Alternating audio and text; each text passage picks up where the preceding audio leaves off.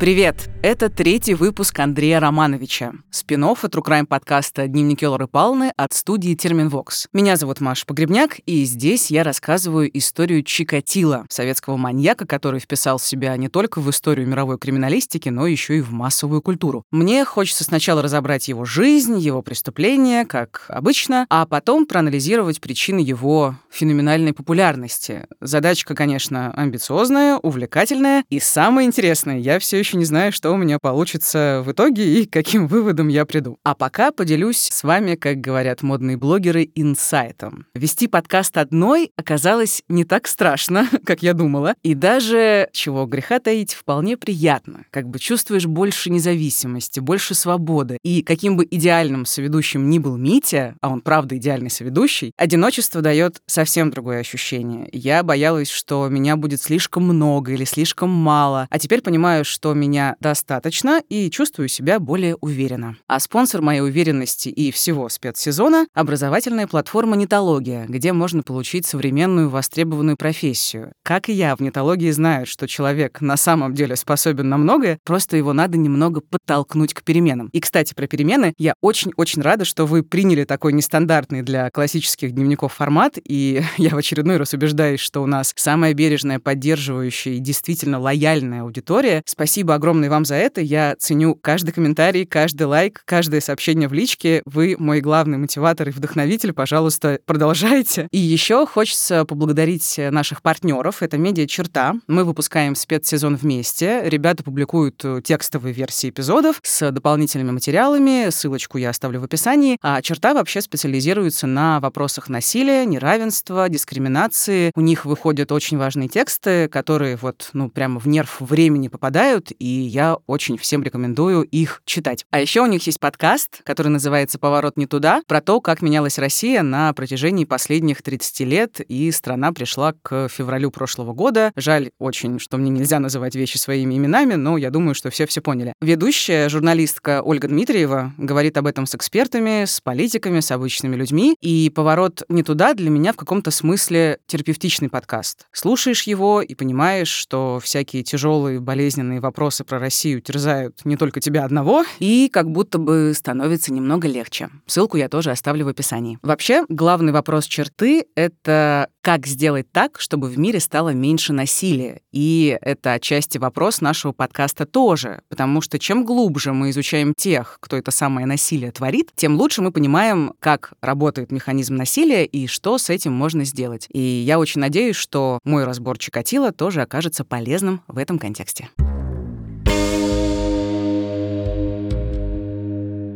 Прошлой серии я рассказала о первых пяти годах преступной жизни Чикатила. Согласно обвинительному приговору, с 1978 по 1983 он убил 17 человек. Среди них дети, подростки и молодые женщины. Расследование идет, но без особого успеха, а 47-летний Андрей Романович продолжает жить в двух реальностях. В одной он член партии, дипломированный филолог, отец двоих детей, а в другой — убийца и насильник. Наступил 1984 год. Следствие буксовало, в том числе из-за нехватки улик Чикатило почти не оставлял следов. И все, что было у криминалистов, это его сперма. Но это уже кое-что, потому что по сперме, как и по другим человеческим выделениям, э, типа слюны или пота, можно определить группу крови. И вот тут судебные медики совершили просто катастрофическую ошибку. Они определили группу крови Чикатило как четвертую, а на самом деле она была второй. Это типичная халатность, причем ее допустили московские специалисты из Минздрава. Никто из них, разумеется, не понес никак никакой ответственности, но самое циничное то, что по этому поводу сказано в обвинительном приговоре.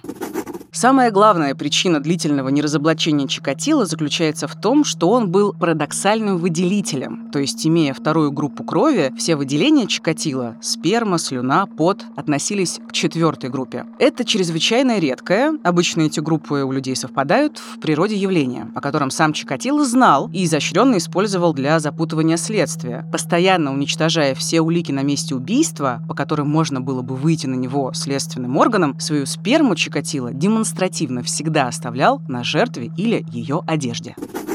Внимание! Все, что я сейчас прочла, это грёбаная неправда. Никакой аномалии под названием парадоксальное выделительство не существует, это абсолютно антинаучно. У человека только одна группа крови, и есть мнение, что таким образом, включив этот пассаж в приговор, правоохранители хотели попросту замаскировать свой чудовищный промах, который не позволил поймать Чикатило раньше, а такая возможность, кстати говоря, была, но об этом чуть-чуть попозже. Невзирая на то, что дело об убийствах объединили в серию, что очень хорошо, и назвали лесополоса по месту нахождения тел, маньяка, к сожалению, продолжали искать совсем не там, где надо. Все еще была жива версия о людях с особенностями развития, цинично названная делом дураков. Подробнее об этом я рассказывала во втором выпуске, и окончательно от этой версии отказались аж после 1985 года. Что еще было? Сотрудники проверяли ранее судимых, медиков, имеющих отношение к вскрытию тел, то есть патологоанатомов, санитаров моргов, даже внезапно гинекологов. Они проверяли бывших и нынешних работников МВД. Ну, считалось, что убийца теоретически может быть кем-то из своих, уж очень виртуозно он скрывается. Под горячую руку попали советские геи, только потому, что среди жертв Чикатило были мальчики, и водители легковушек, потому что некоторые убийства совершались вблизи автотрасс, плюс э, на одном из мест преступлений нашли следы протектора. Но нельзя сказать, что правоохранители, ну, совсем не старались. Одних шоферов проверили больше 160 тысяч, это колоссальная работа, но, к сожалению, она была бессмысленной, учитывая, что среди подозрительных персонажей наибольшее внимание уделяли тем, у кого была четвертая группа крови, а как мы помним, это ошибка. И на самом деле мне не хочется уж совсем втаптывать следователей в грязь и обесценивать их работу. Они действовали как могли в системе, на которую сложно влиять. И в этом контексте мне было важно самой поговорить с кем-то, кто видел происходящее изнутри. И в Ростове я встретилась с Александром Титовым, полковником милиции в отставке. Он проработал в ГУВД по Ростовской области 25 лет. Начинал он там экспертом-криминалистом. И почти сразу после учебы в Волгоградской высшей следственной школе МВД Титов занялся делом лесополоса. И о тогдашнем уровне подготовки правоохранителей он говорит так.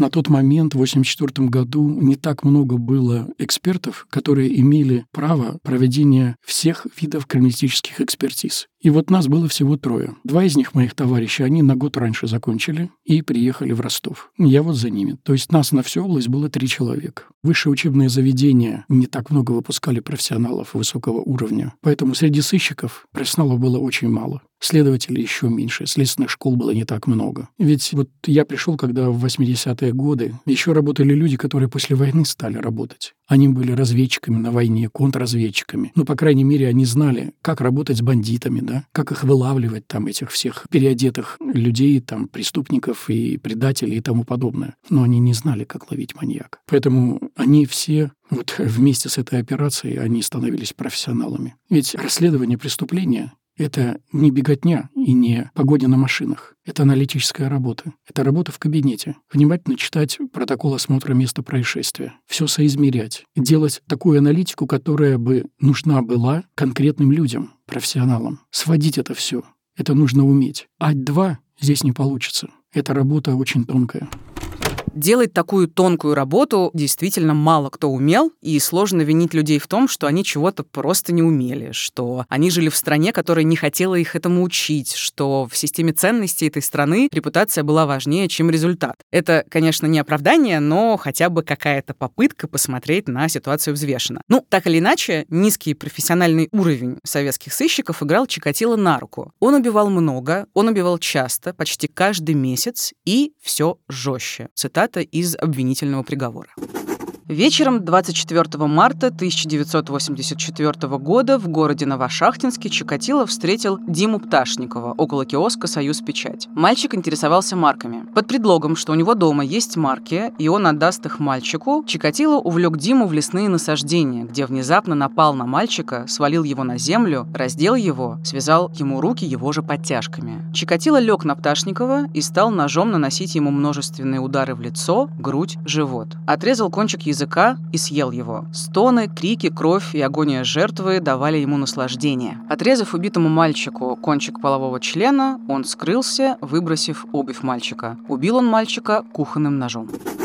Диме Пташникову было 10 лет. Он познакомился с Чикатило за несколько часов до смерти в обед у той же самой «Союз Печати», где они потом условились встретиться. И когда Дима шел туда вечером, он увидел своего дедушку, и они перекинулись парой слов, ну и разошлись. И это произошло буквально за несколько минут до прихода Чикатило, как выяснилось. И если бы дедушка появился у «Союз Печати» чуть-чуть позже и увидел своего внука с незнакомцем, то, вероятнее всего, вмешался и увел бы Диму. Тело Пташникова обнаружили через три дня после убийства, начались массовые опросы потенциальных свидетелей, и несколько человек вспомнили, что видели Диму со странным мужчиной и подробно его описали. Вот фрагмент из служебной ориентировки.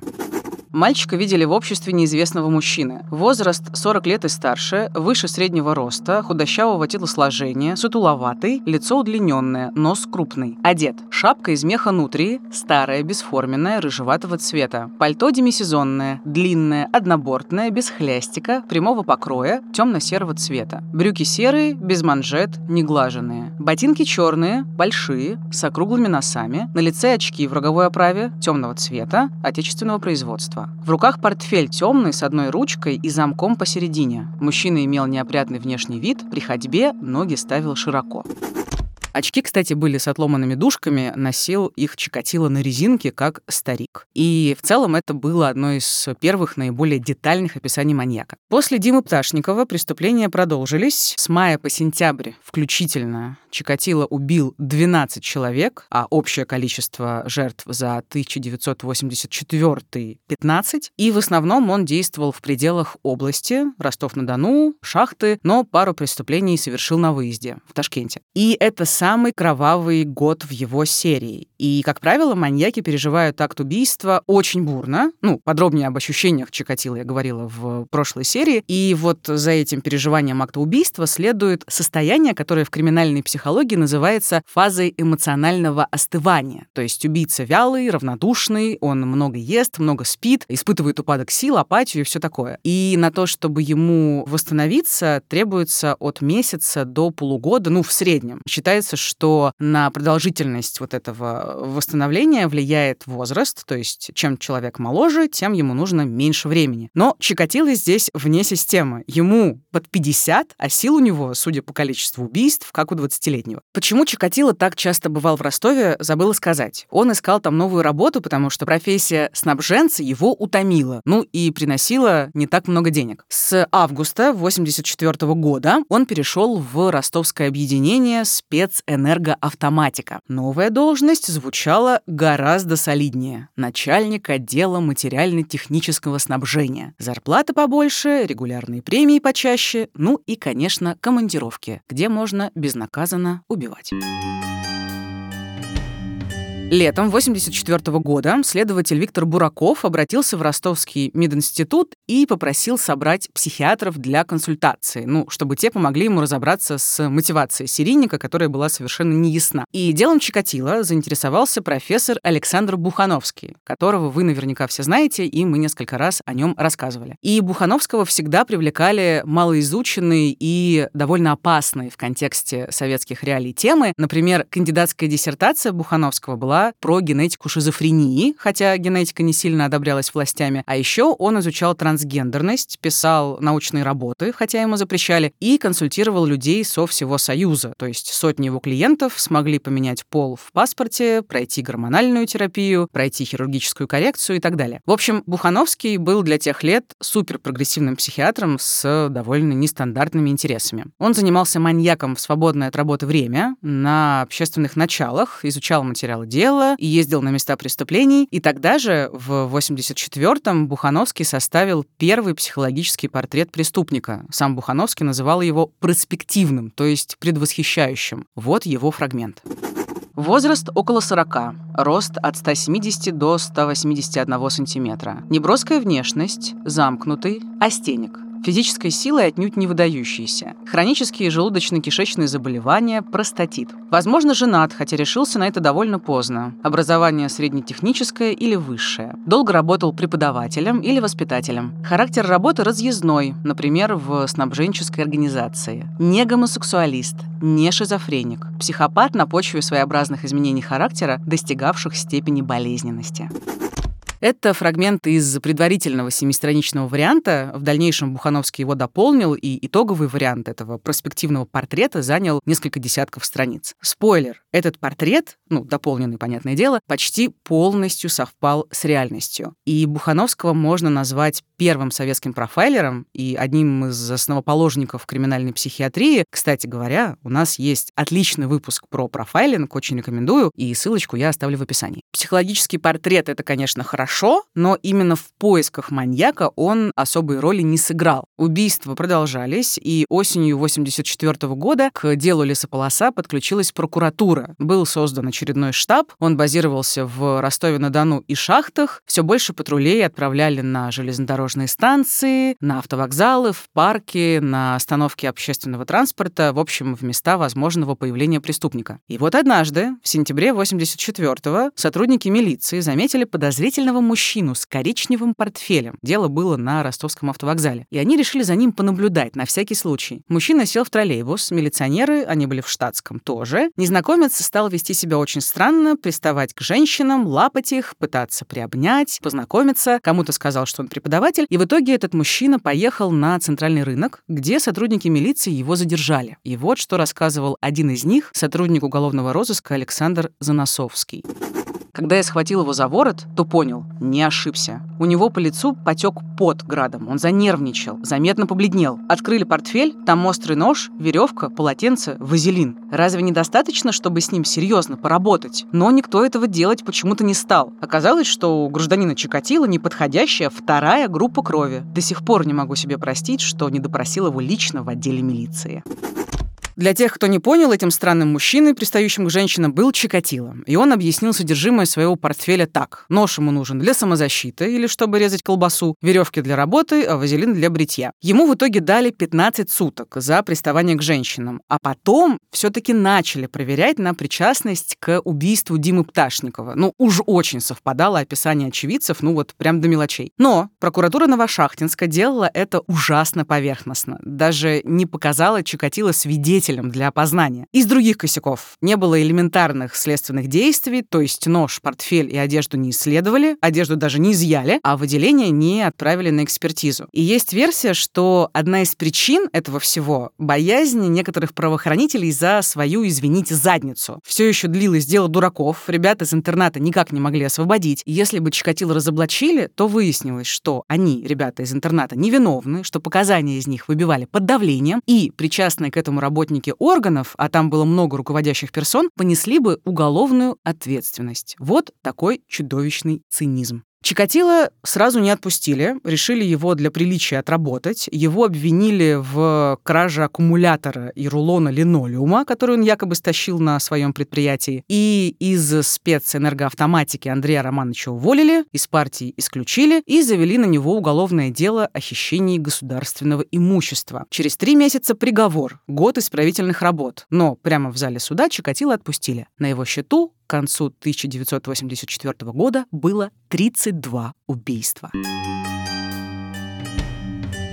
Уголовное дело о хищении и исключении из партии стали для Чикатило большим ударом. За шесть следующих лет он напишет полсотни заявлений во всевозможные инстанции, еще советские, от Верховного суда до администрации президента. Да, Горбачев, к слову, был президентом. И некоторые свои заявления он даже отвезет в Москву лично, но никто его не послушает. Но, несмотря на потрясение, Андрей Романович довольно быстро нашел новую работу, и в январе 1985 его взяли на Новочеркасск Нефтекамский электровозостроительный завод или НЕФС. Формально инженером, на деле снабженцем снова. Место, в общем, неплохое. НЕФС был одним из самых мощных электровозостроительных заводов в мире. А еще, не все об этом знают, там в начале 60-х случилась стихийная забастовка из-за повышения цен, которая превратилась в многотысячную демонстрацию в центре города. Ее подавили силой, солдаты стреляли в мирных жителей, погибли по меньшей мере 25 человек, жертв похоронили в безымянных могилах, сотни участников участников митинга получили реальные тюремные сроки, и событие много-много лет было засекречено. И если я вспоминаю Новочеркасск, то всегда думаю об этой истории, и она в очередной раз всплыла в моем сознании, когда я приехала туда из-за Чикатила и пошла бродить по району рядом с Невзом.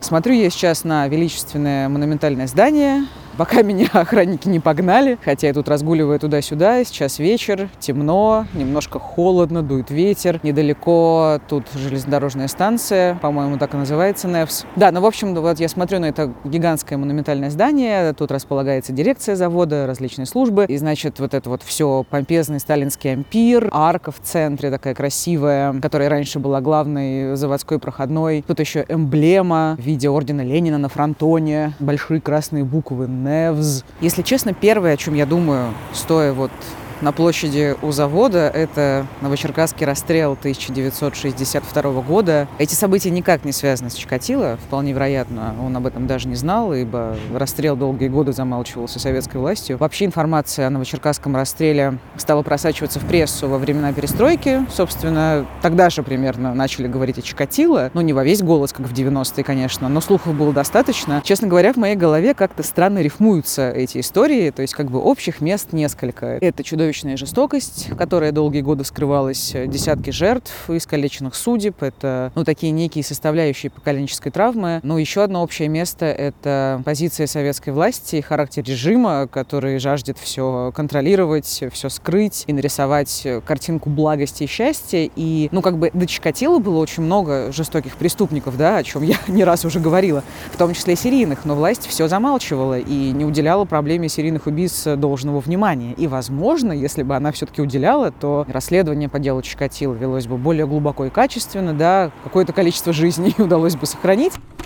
Новочеркасск — еще одно наше с Андреем Романовичем общее место. У меня там жил прадед-фронтовик, и каждый год на 9 мая мы всей семьей приезжали к нему в гости. Когда я была подростком, то воспринимала Новочеркасск как скучный провинциальный городок, который мало чем отличается от других, но на самом деле это не так. Новочеркасск — место любопытное. Туда в начале 19 века перенесли столицу Донского казачества, основал город легендарный атаман Матвей Платов. Кстати, я сама из потомственной казачьей семьи, но казачество как явление не очень люблю, но вот свои брови люблю, так что предкам за это спасибо. Новочеркасск интересен еще и с точки зрения архитектуры. Его спроектировал голландец Франц де Валан и назвал «маленьким Парижем». Центр Новочеркасска действительно выполнен в лучших традициях европейского градостроительства. Широкие проспекты, зеленые бульвары, просторные площади. Летом там просто обалденно гулять, плюс я фанат малоэтажной купеческой архитектуры, всяких трогательных обшарпанных особнячков, доходных домов и так далее. А еще у Новочеркасска есть свои триумфальные арки, целых две на западе и на севере. Тоже такой маленький привет Парижу, где стоит одна из самых известных триумфальных арок, арка на площади Карузель, которая прямо рядом с Лувром. Правда, она выполнена в стиле ампир, а Новочеркасске в духе позднего русского классицизма. В общем, у Новочеркасска действительно есть свои визуальные особенности, своя архитектура и даже в какой-то степени ландшафтный дизайн. Вообще дизайн тесно связан с архитектурой, теснее, чем кажется на первый взгляд. И тут мне хочется рассказать рассказать про курсы по дизайну, которые есть у спонсора этого спецсезона, образовательной платформы «Нетология». Первый — это графический дизайн и коммуникации. После обучения у вас уже будет портфолио и возможность работать в агентствах, крупных компаниях-рекламодателях или на фрилансе. Второй курс называется «Дизайнер интерьера». И мне очень нравится, что отдельный модуль этого курса посвящен насмотренности, то есть анализу работ из разных сфер искусства и дизайна, который как раз формирует хороший вкус, что очень важно. Третий курс — UX UI дизайн дизайнер. Если кто-то вдруг не знает, что это, я объясню. UX, UI-дизайнеры — это люди, которые создают интуитивно понятный и удобный интерфейс для веб и мобильных приложений. Ну, грубо говоря, делают так, чтобы нам с вами было а. ясно, куда нажимать, б. было в целом красиво и приятно. И это очень востребованные специалисты, а партнеры курса ведущие дизайн-студии. Все три курса очень рекомендую. По промокоду «Дневники» капсом, латинские буквы, без пробелов, вы получите скидку 45% на обучение. Кроме курсов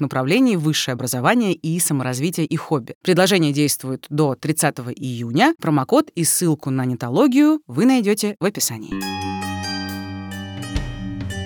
Ну, немного отвлеклись, пора возвращаться в Хтонь. Летом 85-го Чикатило, приободренный новой должностью, поехал в командировку. Уже не в область, а в Москву. В лесу рядом с аэропортом Домодедово он снова убил. Жертвой стала 16-летняя Наташа Пахлистова. Цитата из обвинительного приговора. Неожиданно напав на нее с целью убийства Похлистовой с особой жестокостью и получения при этом сексуального удовлетворения, Чикатило свалил ее на землю, связал ей руки специально приготовленным шпагатом, Чикатило раздел девушку и стал ножом наносить ей удары в жизненно важные органы, причинив Похлистовой 38 ножевых ранений, от которых она скончалась. Отрезав соски молочных желез, Чикатило съел их и скрылся, предварительно развязав руки трупа и забрав свой шпагат с собой. Появилась версия, что загадочный маньяк из Ростовской области переехал в Москву, либо был в командировке, и проверялись авиабилеты, пассажиры, постояльцы в гостиницах, все было без толку. Спустя месяц новое убийство. 17-летняя Инесса Гуляева, окрестности Шахтинского лесхоза. Чикатило попытался запутать следователей и поменять свой почерк. Он не стал извлекать матку, труп раздел, а удары наносил в область ягодиц. Но место преступления и общий характер травм говорили сами за себя. В ноябре 85-го руководство следственной группы взял на себя Исаак Остоев, опытный специалист, который занимался другими громкими уголовными делами в Советском Союзе. Поначалу Костоев не придумал ничего прям принципиально нового, но в какой-то степени систематизировал и ужесточил процесс поиска. Несмотря на профессионализм, работа давалась Костоеву тяжело.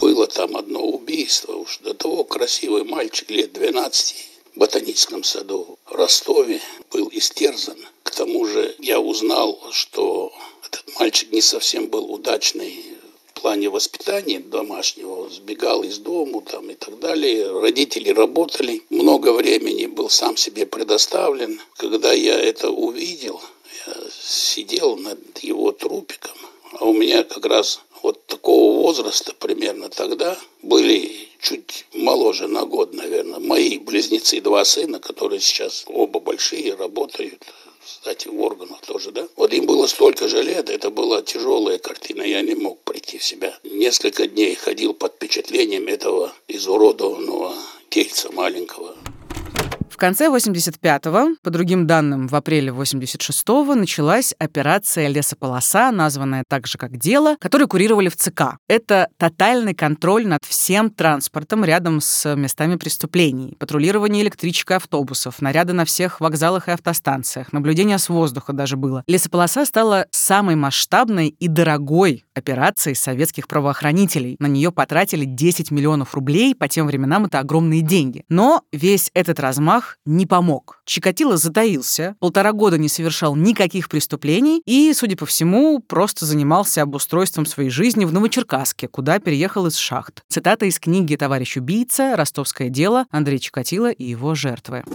Чем же он занимался? Ходил на работу, с большим или меньшим успехом добывал металлы для завода. Во всяком случае, из-за нехватки стали завод не стоял, продолжал клепать электровозы. Когда он уходил в отпуск, занимался квартирой. Что-то переделывал, ремонтировал, хлопотал по хозяйству. Еще он стоял в очередях за продуктами. Тому есть немало свидетелей. Проявлял себя чудолюбивым человеком. Как-то раз отправился в гости к дочери, а возвращаясь домой, взял с собой внука. Когда же Феодосия Семеновна принялась его корить, ты хоть подумал, с кем мы его оставлять будем?» Он рассердился. «Ты совсем не любишь детей, только о себе и думаешь». А еще Андрей Романович беззаветно занимался своим жильем. Жил площадью, как говорят советские люди. Он пробивал, доставал, обменивал, переменивал. Ему хотелось жить получше. В бытовом плане у Чикатило все ладилось. Его повысили до начальника отдела металлов, он купил подержанные «Жигули», стал зарабатывать хорошие деньги и обзавелся двухкомнатной квартирой в Новочеркасске в весьма приличном доме, куда я тоже, разумеется, сходила. Пришла к дому Чикатило, за мной бегает обезумевшая кошка. «Ну что ты хочешь, малыш? Хочешь мяукнуть?» Ладно. Но, собственно, я во дворе дома Чикатило Передо мной такой красивый сталинский дом, потрепанный, а, все еще такой монументальный, с такими высокими арками, сохранившимся фасадным декором. Его построили в 1966-м. Территориально он относится к микрорайону под названием Соцгород, а соцгородами в советское время называли жилые массивы, возведенные неподалеку от крупных заводов. Ну, в нашем случае это Новочеркасский электровозостроительный завод, где Чикатило трудился сначала инженером, а потом начальником отдела металлов. И, скорее всего, на работу он ходил пешком. Я, собственно говоря, прошлась от Новочеркасского, в общем-то, от Невза сокращенно до его двора через парк. Довольно живописный маршрут, наверное, летом весной ездить зимой, поэтому живописно было не очень, было очень холодно и, честно говоря, мрачновато. Район ну, в целом симпатичный, рядом с домом сквер, вот в 10 минутах ходьбы большой такой парк электровозостроителей, и Чикатило жил здесь 40 лет назад, но ощущение, что здесь, правда, время остановилось. Если честно, я часто думаю, что нас окружает очень много советского. Типовая архитектура тех времен зачастую доминирует, то есть мы в каком-то смысле живем в Советском Союзе, то есть мы как минимум ходим по тем же улицам, ну и не осознаем на самом деле, как сильно это влияет на наше мировосприятие, на наши ощущения. Ну, не то чтобы этот факт делает меня ближе к Чикатило, но мне примерно понятно, как была устроена его повседневность, но во всяком случае та, которая была не связано с убийствами. И у нас с ним в какой-то степени много общего, и это немного пугает. В мае 87-го Чикатило продолжил серию. Он действовал в основном в командировках. Свердловская область, Запорожье, это Украина, Ленинградская область. Затем снова внезапный перерыв. Не очень долгий, правда, 7 месяцев. 88 год. Три убийства. Два из них в районе города Красный Сулин, это Ростовская область. 89 год. Пять убийств. В основном шахты и Ростов-на-Дону. На одной жертве 89 -го года хочу остановиться поподробнее. Это десятилетний мальчик Лёша Хоботов и с ним Чикатило поступил довольно странным образом. Цитата из обвинительного приговора. Подготавливая очередное убийство, Чикатило в августе 1989 года заранее выкопал на кладбище города Шахты яму для сокрытия своей будущей жертвы. Заведя мальчика обманным путем на центральное кладбище, Чикатило неожиданно напал на него, нанеся ему молотком несколько ударов по голове, отчего мальчик потерял сознание и упал на землю. Чикатило, угрожая мальчику ножом, потребовал высунуть язык, и когда тот высунул, Чикатило откусил у Хоботова кончик языка и съел его. Затем, с целью получения сексуального удовлетворения стал ножом наносить ему удары в жизненно важные органы и убил его. Глумясь над трупом ребенка, Чикатило разрезал ему живот и вырезал половые органы, которые забрал с собой. Закопав труп мальчика вместе с его одеждой в приготовленной яме, Чикатило скрылся чем здесь странность? Чикатило обычно особенно жертв не скрывал, он мог их укрыть, возможно, ветками еще где-то, а здесь он совершил практически идеальное преступление. Он закопал мальчика в могиле, и мальчика не могли найти долгое время. И родители Лёши Хоботова обратились в милицию, понятное дело, но там отмахнулись. Ну, операция «Лесополоса» шла полным ходом, и было не до без пропавших, а Лёша считался именно таким. Мама Людмила Хоботова искала Лёшу сама. Она обходила с фотографией сына электрички, автобус автобусы, соседние села. И совершенно чудовищное совпадение. В одной из электричек ехал Чикатило с женой. И, увидев снимок Лёши, он закричал женщине что-то возбужденно хамское и перешел с женой в другой вагон. В 1990-м, уже после ареста, Чикатило показали по телевизору. Людмила узнала в нем мужчину из электрички, обратилась к сотрудникам оперативного штаба, и Чикатило в итоге признался. И говорят, что это был один из первых трупов, которые маньяк показал правоохранителям. А Людмила опознала сына по одежде и обуви, которые были извлечены в процессе эксгумации. Когда уже его нашли и вызвали меня на опознание, предоставили кроссовки, потом его. Я сразу узнала, потому что я покупала, при мне он уходил. Они были все в крови, я их опознала. А потом поехали мы в Ростов, в морг. Лежу ящик на столе у эксперта. Я говорю, а где мой сын? А ну вот он почтовом ящике все сложено. Я говорю, открывайте, я посмотрю, что там осталось. Там косточки одни, голова темно-синий череп. Только его череп мог быть, потому что зубы у него здесь были, не было, повырывали. 1990-м Чикатило снова сменил работу. Он перевелся в отдел внешней кооперации ростовского электровоза ремонтного завода, где работал старшим инженером. Но жить он продолжал в Новочеркасске. В этом году, в 90-м, он убил восьмерых. Последней жертвой стала 22-летняя Светлана Коростик. Чикатило расправился с ней 6 ноября рядом с платформой Лесхоз, это Ростовская область, Красносулинский район, и после этого убийства его наконец-то заметили.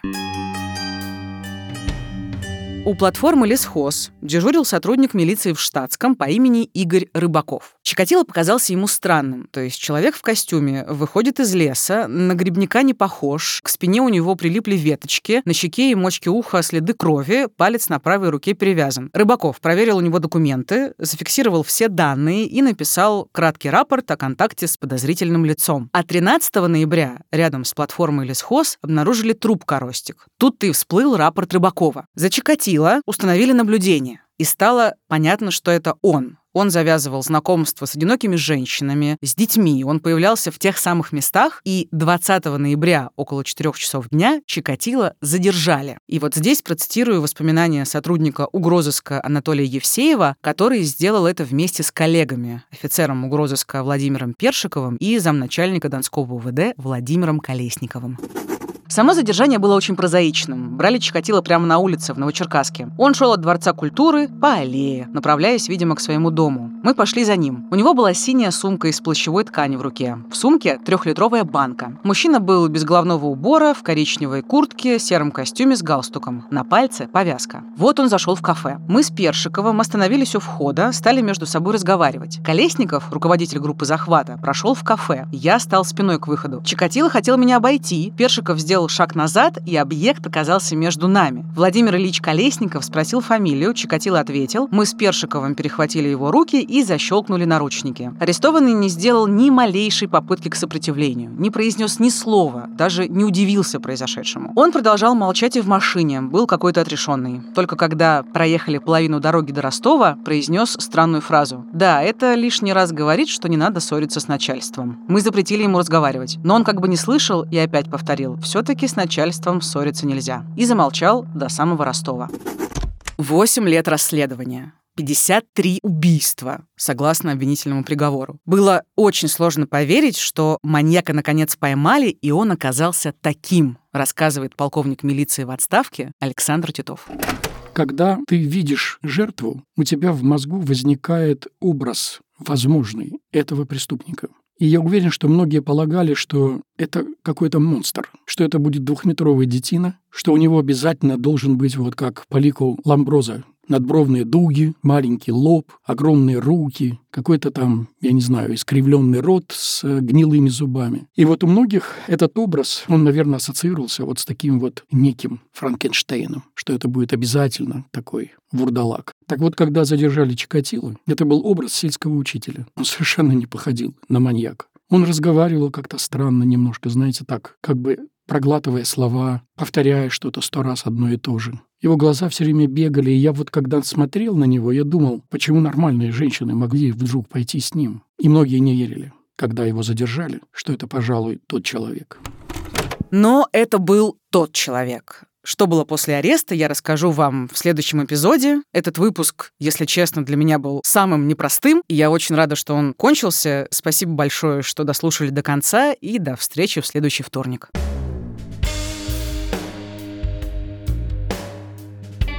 Большое спасибо спонсору этого спецсезона, образовательной платформе «Нитология», где можно обучиться востребованным профессиям, узнать о себе много нового и, наконец, поверить, что изменить свою жизнь к лучшему — это реально. Спасибо команде, которая работала над выпуском вместе со мной. Это звукорежиссер Дмитрий Пшеничный, композитор Полина Бирюкова, дизайнер Лиза Семенова. Отдельная благодарность Лене Войтко за помощь со сбором информации и лучи любви традиционной Мите Лебедеву за вдохновение, Алине Челышевой за моральную поддержку и Кристине Крыжановой Ивановской за то, что в меня поверила. И, разумеется, большое спасибо всем вам за обратную связь, что вы пишете комментарии, ставите огонечки и так далее, всячески поддерживаете, и в том числе поддерживаете нас с помощью подписки. Напомню, вдруг кто-то не знает, поддержать нас финансово можно в Soundstream, Apple подкастах, ВК Донат и на Патреоне. Спецсезон выходит каждый вторник на всех доступных подкаст-площадках. Это сайты приложения Soundstream, Apple и Google подкасты, Яндекс Музыка, Spotify, CastBox. Не забывайте, пожалуйста, что эпизоды выходят также на YouTube Ютубе. Подписывайтесь на соцсети Дневников Флоры Палны, на соцсети подкаст студии Терменвокс, а еще, конечно же, на медиа Черта. Все ссылки я оставлю в описании. Всех обнимаю. Пока-пока.